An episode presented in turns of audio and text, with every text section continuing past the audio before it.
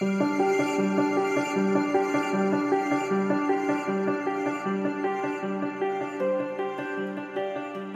and welcome to We Go Way Back, the history podcast that looks back in time to better understand today.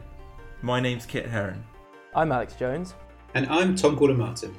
And this week, Tom is looking at the collision of two worlds in the 1880s when a Zulu king from present day South Africa came to London to plead for the restoration of his throne after a bloody imperial war.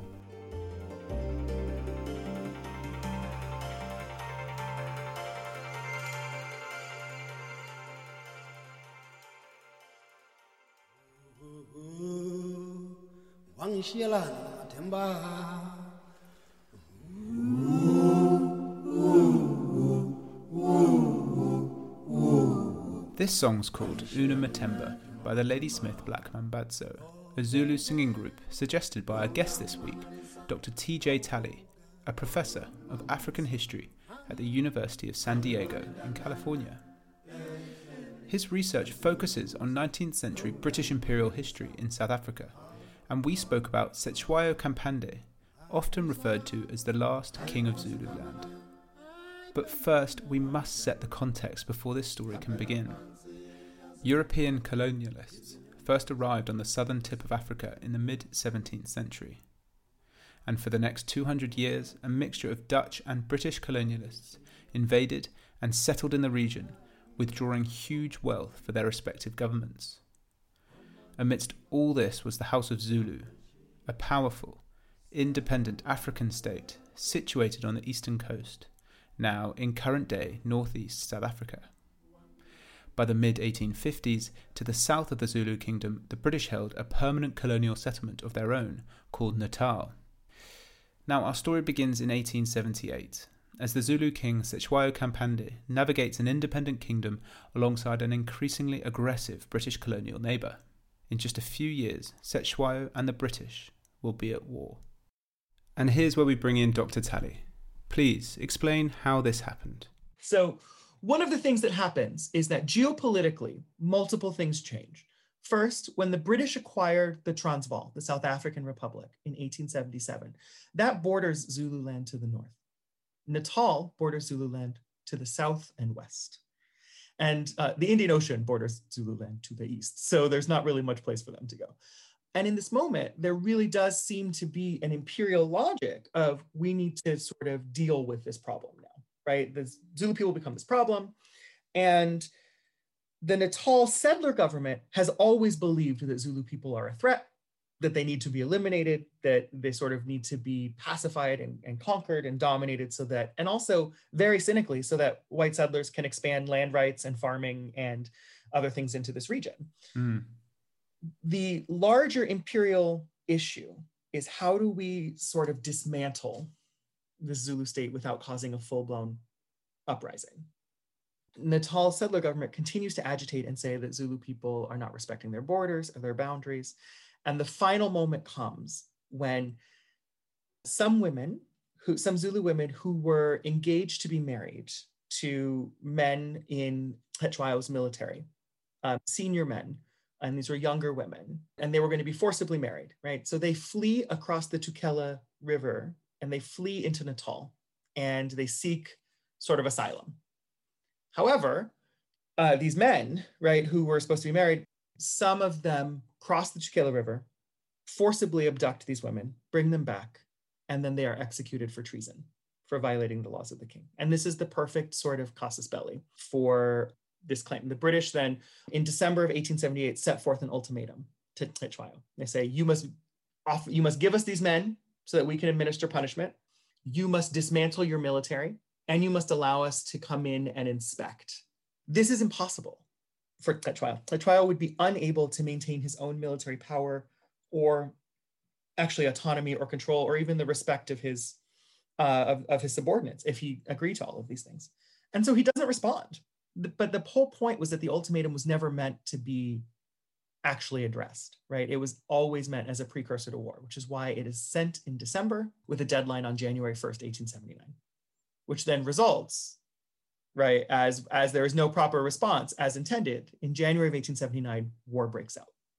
So By January 1879, war is upon us. How does it first happen? Where does the first violence exist? So the British, with supreme confidence, as really truly only the head of a 19th century vast empire can do, right? Just march grandly with with absolute confidence across the borders of the Tukela into Zululand, thinking this will be a quick, sort of decisive war. They we have automatic weapons, we have um, so much you know cutting edge technology. Who are these people? They have spears. We've endured savagery for too long. We've fought others like them all over the world. Blah blah blah blah blah. Right. Of course, this will lead to the first major engagement of the war three weeks in, um, which is the Battle of Isandlwana. And for those of you who are 19th century military people, of which an astonishing number of people I've met are, um, this will this will register. Isandlwana ends up being one of the greatest military defeats in British imperial history. Um, what happens is they don't scout ahead, they don't check and see how many troops are being mustered or moved, and they plunge headlong into the territory. And it is a absolute rout. It is humiliating. It is, in the 19th century, one of the most significant defeats. But of course, in so doing, it made things substantially worse for the Zulu people because there's no way that the British government can stand for this. So what happens is this defeat is so egregious, is so humiliating, is so awful that there's no chance but for them to respond twice as hard in pursuit of national honor. So the whole of the war lasts from about January 1st to mid September 1879, with one epic Zulu victory and then a series of increasing defeats and final conquest in uh, September of 1879. Correct me if I'm wrong, but this leads to the imprisonment of Cetshwayo, and ultimately he finds himself uh, locked up for a couple of years. Exactly right. He is imprisoned at a farm called Oude Molen in the Western Cape near Cape Town. Um, and really, that what happens is not unlike the American invasion and occupation of Iraq post 2003. There's this moment of you've invaded something, but the whole point was that you weren't supposed to hold on to it. You were actually supposed to like it was about protecting and liberating people. And so now you're left with this huge mess, right? You're like, I, but I don't, I don't want it. We don't, we don't want to hold it, right? And so there was this sense of how do we reconstruct this, which is sort of a recipe for disaster, which will, of course, only help Cetshwayo's cause, right? What will happen is that as he's imprisoned, he, he does have a significant number of high placed friends throughout um, sort of British imperial circles, including Lady Florence Dixie or um, other authors who are all sort of advocating for him. And they say, look, this is a mess. They've made it worse. And he was the center of, of authority. And so as he is sitting in prison in between 1879 and 1881, some significant things happen. One, Zululand gets messy. Two, the British lose their hold on the Transvaal. The Afrikaners are annoyed by constant British demands for taxes, and they, they have a revolt. And starting with the Battle of Majuba Hill, um, the British are defeated and in 1881 are forced to withdraw from the Transvaal. But on top of that, what happens while Cetshwayo is imprisoned is that we have the infamous Midlothian campaign in Britain, and we have the this the defeat of Disraeli and the Conservatives, and the success of William Gladstone. And Gladstone's um, electoral success marked a shift into a smaller empire phase. And so there is now a political moment starting in 1881 where the British government might be open to some sort of face saving measure. And so the world changes drastically between 1879 and 1881. And that leaves things very fertile and open for a canny Zulu man and monarch to make his way to London.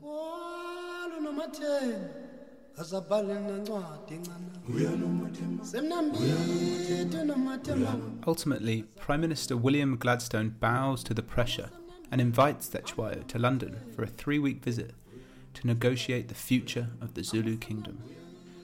So, it's 1882, and after what would have been a perilous journey at the time, Cetshwayo steps off the boat at Southampton to an electric media response. Understanding the atmosphere in the UK at the time is central to Dr. Tallie's research.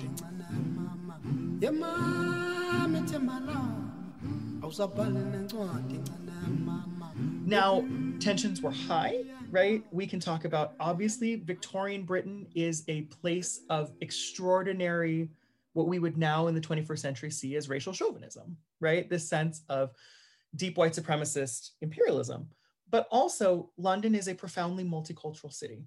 People would have been excited to see Cetshwayo as an exotic object, but at the same time, he would have been in a recognizable category.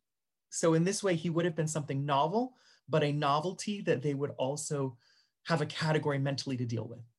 Because there were always, you know, exalted peoples from other parts of the world moving through, right? And this is something from the late 18th century, but increasingly after 1850, we see in London. London is a space where you would have a, a chief from a significant uh, First Nations group in Ontario coming through. And then the next week, a Maori representative.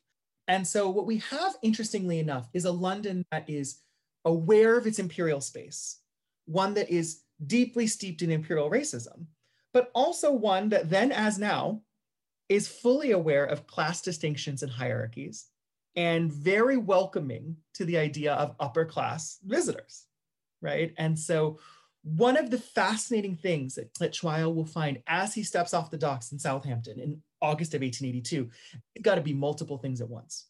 He is an exotic, foreign, fancy curiosity. He wants to, he is a noble savage in some people's minds. He is all that is wrong with imperial policy. And from one monarchy to another, he is an august sovereign that we have to think about how to treat. And that was one of the things that fascinated me when I was doing research, was how frequently that register moved between backward savage and fellow sovereign. And it would sometimes happen in the same article, right? Because there is a space in which Imperial Britain, ruled by this sort of particular monarchical family, has this level of respect or appreciation for pomp and circumstance and a very particular type of royal presentation. And Cetshwayo can eat that up. It is a delicate balancing act for him. Throughout the 19th century, they've already had visitors like Sarah Bartman, you know, infamously known as the Hottentot Venus, right? An African woman who was displayed in London in the 1810s. By the 1850s, a variety of Zulu performers that um, Charles Dickens infamously writes about in 1853 with disgust and disdain. So people were ready. And in addition, they were ready to see and glimpse this famous personage. And the geopolitical stakes could not be higher for Cetshwayo, and the interest could not be higher on the side of the British public. Your research has focused specifically on the media coverage. Please talk to me a bit about this and some of the imagery that uh, that came alongside his visit. It's astounding the stuff I've seen. I love it. So yes, absolutely. And so I think there's something very fun as someone in the 21st century thinking about a late 19th century um, media sensation, right? A, a sort of almost pop culture darling, right? And so what happens is that the press cannot get enough of Cetshwayo in the three weeks that he's here. They write about him constantly, what he's wearing, what he's speaking, how he comports himself. And of course, some of these descriptions that then they match in terms of his outfits and his clothing are fascinating right? They are just absolutely fascinating. So what we have is a significant number of caricatures and portraits. One, a personal favorite, and I know we want to talk about this a bit, is that um, that you have Alexander Bassano takes this amazing photograph of Cetshwayo while he's in London. And what you have is Cetshwayo, who was a physically imposing man. He was over six foot three. He was extraordinarily large, very close cropped hair, He's got a traditional Zulu head ring marking his authority. So it is a, a it goes all the way around his head. It is, it is, and it is the only um, customary thing about him. Otherwise, he is in a fitted suit. It is a double-breasted suit. He looks dapper. Um, and he is staring off into the distance. The lighting is soft on him. He looks elegant. He looks romantic. And at the same time, he is this image of a modern sovereign. It is a masterful PR photograph right? It is in this suit, he is the representation of the class that people could respect. They see him as an elite monarch. But with the head ring, he also looks the part of exotic. This is not unique to Cetshwayo. This is something that will be cultivated in, in people like the Hawaiian royal family, who are also doing this, other groups as they are trying to perform sovereignty. But explicitly, as this figure, people can't get enough of him. Something that I was really interested in reading about this is the extent to which all this, all these varieties of representation of him and the way he was written about, and also the imagery that was chosen, did it go as far as to disrupt some really traditional forms of white supremacy and shake it up? I don't know if it shook up the white supremacy. One of the more cynical things that I would say is that it almost demonstrates a particular British appreciation for class in its relationship to race, right? So there is a moment where we see there, there are drawings where Cetshwayo was depicted almost as a sort of 19th century minstrel figure with exaggerated lips and the very sort of what you would see in, in sort of American Southern drawings. But forcing him to be drawn as an equal or an equivalent does cut at or challenge predominant white supremacist notions. But I would argue the vehicle by the way that the vehicle by which this is done is by emphasizing his class. So white supremacy is replaced with like a the heavy class option, and therefore he's accepted because he's in a double-breasted suit. Right. And I would say almost like his exceptionalism, right, doesn't necessarily negate white supremacy. It marks him as an exception. But that wouldn't bother Cetshwayo, right? Because that's his goal. Cetshwayo wouldn't have been interested in sort of making a larger Pan-African claim for freedom or really trying to even dismantle racism.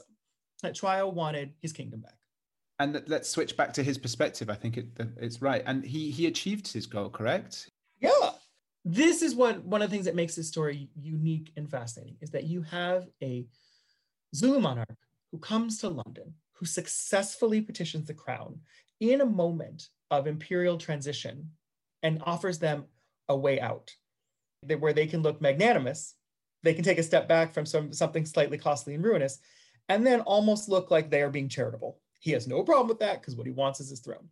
And so it is. Within three weeks, he goes on a charm offensive and delights, um, by all reports, delights the queen, um, delights the prime minister, um, and really plays up this I am a monarch, you are a monarch, how can we res- respect each other? And yes, so he is promised that in 1883 he will be restored to his kingdom, which, of course, as we can talk about, does not get all of his kingdom, but the fact that he is restored at all is unprecedented in sort of the 19th century. So the three weeks are up, and he is heading back to the southeastern corner of the African continent to his home, Zululand, and he is reinstated as the king. But it, it doesn't last long. Uh, what happens between then and the end of the century? Oof. So, yeah, it is one of those moments where we just get to stay in 1882 what a fantastic transformative moment that is. But then, of course, 1883 has to come, right? And so Cetshwayo does. He returns. He is only granted one third of his former kingdom. In the th- in the four years since he's been gone, other rivals have set up other types of authority. Right? Other rivals are trying to trying to claim. Other members, distant members of the royal family, are claiming that they should be in charge. And the minute that he arrives, the British withdraw, and a civil war breaks out in 1883. He is challenged by a distant relative named Uzebepu, and Zibepu um, is very successful in sort of attacking Cetshwayo, who has to flee um, to the outer reaches of what would have been traditionally his kingdom, where he dies um, in a forest in 1884. Um, and a cycle continues in a very particular way. His son, Dinuzulu Cetshwayo, will then negotiate with the Afrikaners and will enlist their support and for his own temporary success, right, against against this leader. But the British step in, seeing increasing disorder, and in 1887 annex Zululand as a, as formally as a territory. And finally, 10 years later, uh, in 1897, what Natal settlers have hoped come to pass, right? It was in 1897 the British government amalgamates both colonies. Um, so in 1897, Zululand and Natal just amalgamate as Natal and Natal, as this white minority dominated space, will become uh, part of one of the four constituent territories of the Union of South Africa. However, after the fall of apartheid in 1994, what we will have is the formal recognition of this space. And so the colony and then the province of Natal is renamed to KwaZulu Natal, which it is today. And so there is something very fitting that, that Chwayo's region, right, ends up becoming this territory of KwaZulu Natal. And I, and I do think that on some levels, it takes 100 years for that, that transformation to happen.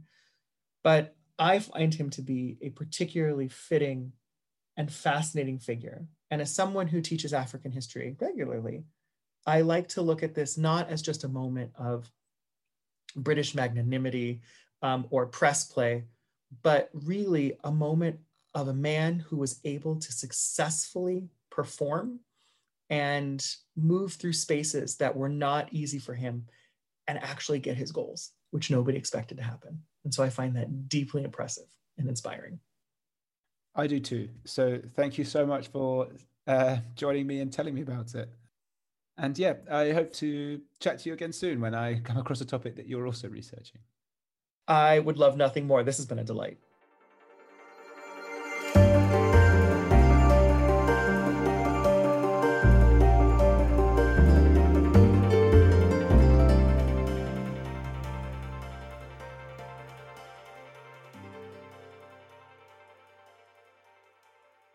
Tom, absolutely loved that. Thought that was fascinating.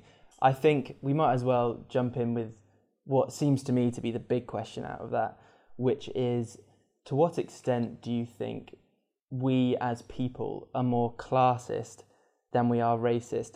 Because that whole the whole story of Cetewayo seems to seems to suggest that might be the case. What do you guys think? I, I feel like because it, it obviously came up in your interview, Tom, and I, I kind of feel like white supremacy may not be the most like effective prison to look at the whole episode through, especially like when he was in London, because obviously as as um, the interviewee brought up, uh, he was kind of feted and something of a celebrity um, when he when he was in in Britain. Um, you know, obviously, loads of people over here were highly critical of the South African War, um, and it wasn't seen, as far as I know, as kind of the kind of the most popular um, part of, of what was going on with the empire. Uh, and kind of building on, on what TJ said, I think class is definitely a more effective prism to view the episode through than race. And it, I kind of it seems to me that racism, the the kind of racism that we see now, is more of a legacy of uh, what happened in the 50s and 60s as um, the empire was coming to an end, and you know people were coming from the imperial periphery to the center um, in a kind of mass migration kind of way.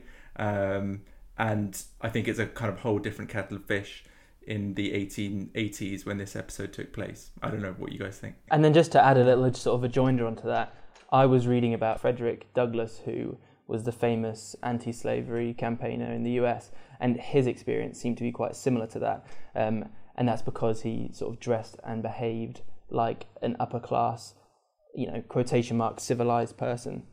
Um, and it seems to be quite a widely felt experience. So that suggests to me that it's like a fear of the other or other classes or other cultures as opposed to different skin colors per se, although, of course, that did play a part. Yeah, I think what we as, I guess, uh, uh, small time UK historians to some extent because we do a British pod, a podcast for a British audience and its history. So I guess I can call ourselves that. Um, I keep we keep coming across this uh, class as this like um, horrendously like baked in thing into the British uh, psyche. And actually, do you know it's reminded me of what you just said, Kit, there at the top, which was really really interesting and spot on. I think is my uh, the last episode I did, which was about. Um, uh, Josef Zaya uh, speaking to the host of the Bad Gays podcast. And when I was researching that podcast, we I was listening to their episode on the Kray twins. Um, and it was really interesting the way in which the Krays accessed um, a certain class by behaving a certain way. And then once they were in that class, they were able to behave horrendously to their young male subjects. Um, and you're right. My question to Professor Tallie in this uh, in this episode where I said, "So did uh, did his visit uh, like um, shake up the white supremacist ideology of British people?" And he was like, mm, "Meh, maybe," but what it did do is just showed how like class was the ticket, and I I, I, I um, urge you all to to Google this photo of um, in a double-breasted suit, looking gazing like out of shot. It's a photo that was taken on his visit, and it like it it it explains this class dynamic in in a photo. It's brilliant. And it's that's that's great, and I think it's it's very interesting. The whole class race dynamic is something we go back to often, uh, and I think it's just incredibly interesting. And it's it seems to me that um, at the moment, looking at the present day and, kind of the discourse around um, liberation and and struggle, um, it seems to be kind of mostly centered on on a kind of racial and ethnic experience um, versus um, you know versus a class one. Um, and I think that can be kind of quite um, an easy way out for some people because a lot of what it requires is representation. That's not to say there's not a huge amount of oppression of, of, of non-white people, but but remedying it in some ways seems an easier task. Um, and it seems like something that you can kind of throw throw a bone out and say, oh hey, like you know, look at all look at all the, the amount of um, of non-white people that we have in films now. Isn't this so great? Aren't we making so much progress? When actually, you know, things like income inequality, which also hugely affects non-white people um, disproportionately, in fact, um, is actually becoming more of a problem. And I think mm. it's definitely safe to say that it's more acceptable to be classist than it is to be racist. I think you'd get away with saying a, a working class slur more than you would, of course, saying a racial slur. And it's just a very strange place that we've gotten to where that's the case. Mm.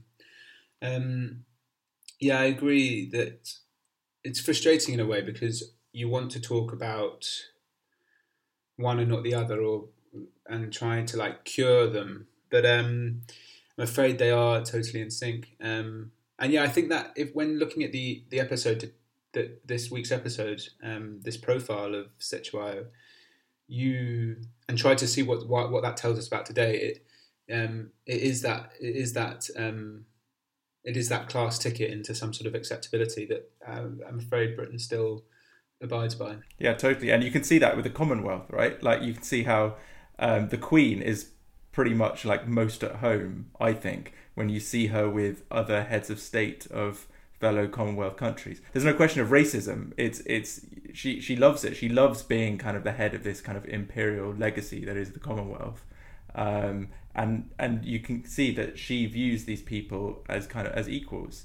Um, so I think Cetshwayo is kind of like the forerunner of that, or he's one of the forerunners of that.